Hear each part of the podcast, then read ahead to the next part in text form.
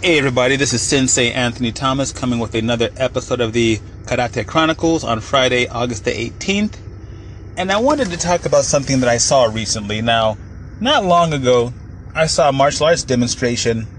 And this demonstration, and I say that loosely, almost air quotes, this demonstration showed the martial arts student being attacked by someone with a knife. Now, that in and of itself is not a bad thing. I believe that in a integrated, realistic martial arts curriculum, there should be defense techniques against knife attacks. Now, here's my problem. First of all, the would-be attacker walked out there and basically stuck his lead arm out, and of course, the karate practitioner just let loose a barrage of techniques, punches, kicks, elbows, threw the guy to the ground, and then he takes the guy's knife away and starts making like mock stabbing motions, okay? Like, you know, finish him, Mortal Kombat style. And I thought about how from top to bottom, that was the kind of charlatan display that is very dangerous and very misleading to a prospective martial arts student. Let me tell you how I know. One, I've survived a knife encounter before, and you know what? I got cut. I got sliced because I presented a target that was non-lethal, because I'd rather a person slice at my arm than attempt, than attempt to stab me in the stomach, which is a penetrating, puncturing attack where my organs are. So one, accept the fact that you're probably going to get hurt. The idea of people escaping unscathed from these attacks is just pure movie nonsense. It's not going to happen that way unless you're lucky, they're unskilled, you're super skilled, or a likely combination of all three. Now, first of all, anyone with a knife, excuse me, is not just going to stick their arm out and let you do that. They're going to thrust, thrust, thrust, slice, slice, thrust. There's a variety of things they're probably going to do if they have a weapon. Two, you had best be on your bike. You're not going to stand there and let them slash and poke away. You better be moving, defending, using angle, trying to put barriers between you, and if you can, get a weapon of your own. A chair, a stick, anything that you can use, because in my opinion, the best thing to do against a person that has a weapon, if you can't run away, is have a weapon yourself. Anyway, not going to even get into that part any deeper. If you want to practice some realistic knife defense, this is what I do. Pay a seventeen-year-old boy, and I only say seventeen because it won't be that much money, pay him to simulate a knife attack, and this is what you do. You go to your class, and instead of wearing your gi top that day, wear a plain white t-shirt, right? And you give this boy, girl, whomever, give them a dry erase marker and say, I'll give you fifty bucks if you can mark up the front of my t-shirt like you were stabbing me. And then practice your knife defense techniques against that person. You don't want to give him fifty bucks. He's trying like crazy to get fifty bucks. And so the motivation is still not going to be enough to simulate a real savage life attack, but it will be a motivated one because he has something to win. Now, I want you and all of these would-be student, not would-be students, I want you and all the students practicing these would-be knife defenses and disarms, I want you to see, one, how long it takes for you to get the dry erase marker away from him or her, if you can at all. And two, when you do that, look at the front of your shirt and your arms and your body and see how many strikes of dry erase marker are on you. That is indicative of what's likely going to happen if you're not properly training. I'm going to go ahead and throw a part two on this because it's important and I'm running out of time on this particular wave. But tell me what you think. Call in, because this is one of the things that really gets me not excited and angry, but motivated to speak on it. Am I crazy? Am I right? Am I wrong? Call in and let me know. Check me out on martial arts oakland dot com. And most important, as always, please be kind to yourselves and each other. Bye-bye. Hey, everybody. This is Sensei Anthony Thomas with another episode of the Karate Chronicles on Friday, August the eighteenth. And this is just a part two to the knife disarming techniques that I was talking about before. So if you haven't checked that out, go ahead and check that out before you listen to this, just for a little bit of context. Quick recap is I was talking about the realistic nature versus the unrealistic nature of knife self-defense, and something that I had seen as it pertained to knife self-defense. Basically, it was a demonstration where the martial arts student disarmed and basically hacked apart the individual that attacked them with the knife. The one thing I don't think people realize or spend enough time thinking about are the legalities as it pertains to using lethal force. Now, the law is allowed to use a level of force one level above the aggressor. They're law enforcement. They have to be able to do that.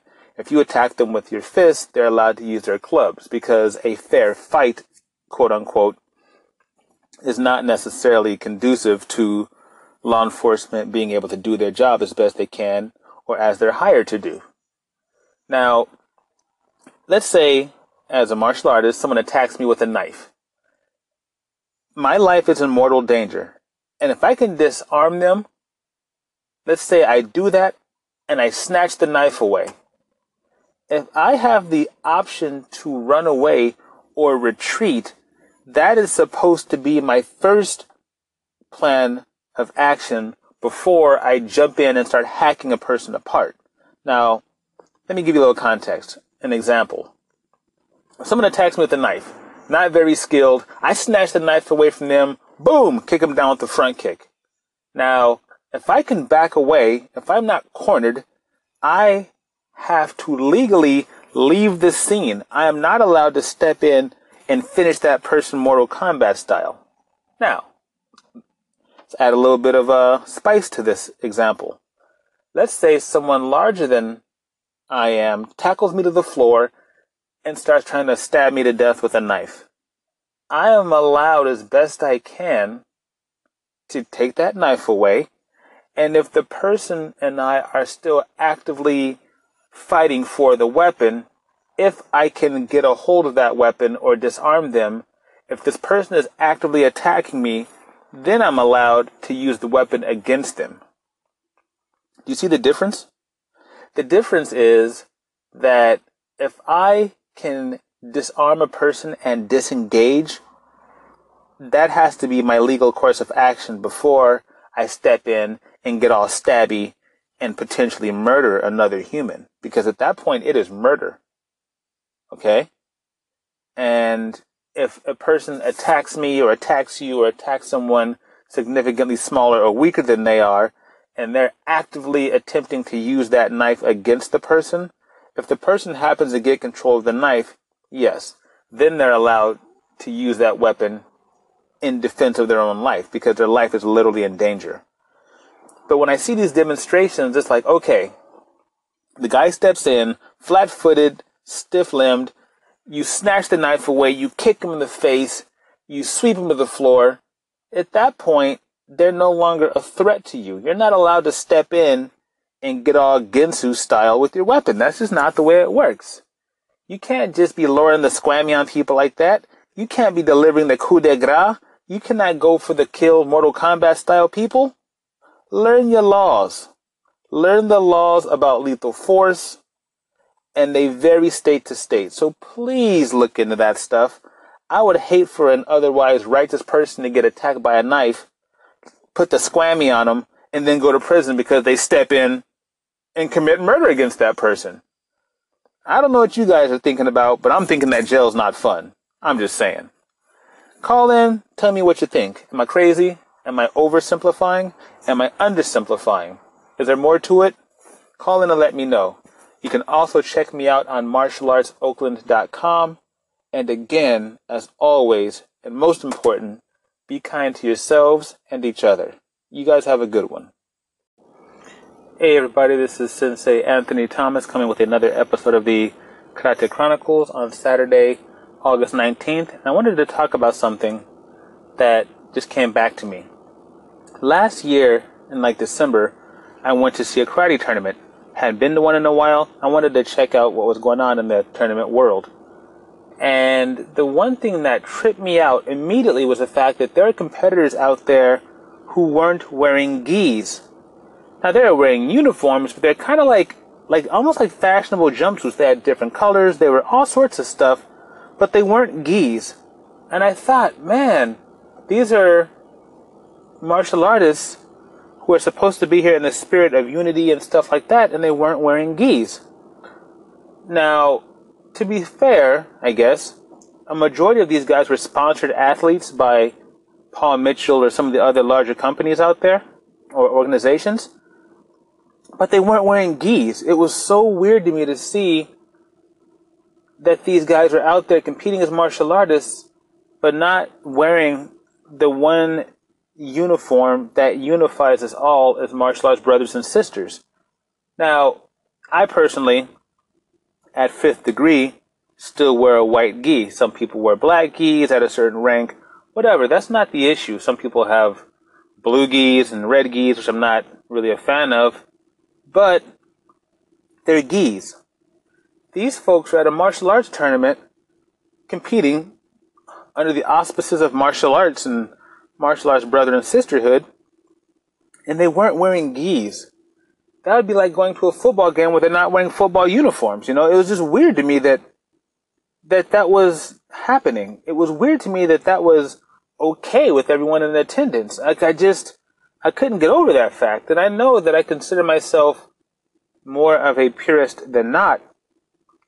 But I think there's got to be some level of uniformity or propriety or something. I mean, is it so far-fetched or so outlandish to think that we should all be able to identify and bond under the commonality we share as martial artists? Is that a problem for anybody out there? I mean, I just, like, it really kind of soured my whole experience. Now, you could say, oh, Anthony, you're just being petty because that's just what people do these days. I mean, there's a lot of things that you could say to excuse or justify what was happening.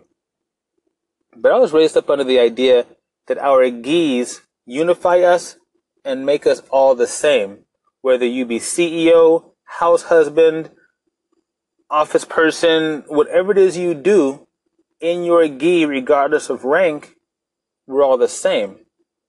And I really couldn't get past the fact that it looked like a room full of Power Rangers. It was just so weird to me to see red and gold outfits, and then green and black, and then black and white checkers. Like, it was just really kind of sad to me because, in my opinion, the standards of martial arts have slipped way, way further than they should.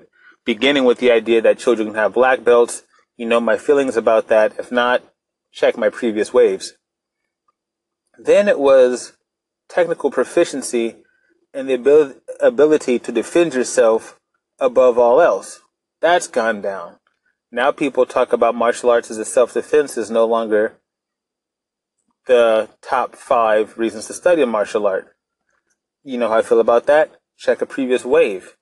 But it's like the standards are slipping so low that it's embarrassing to me. I think that you're not going to see any black tie events or major galas where the people are not wearing suits or tuxedos, and where the women are not dressed um, in a certain way.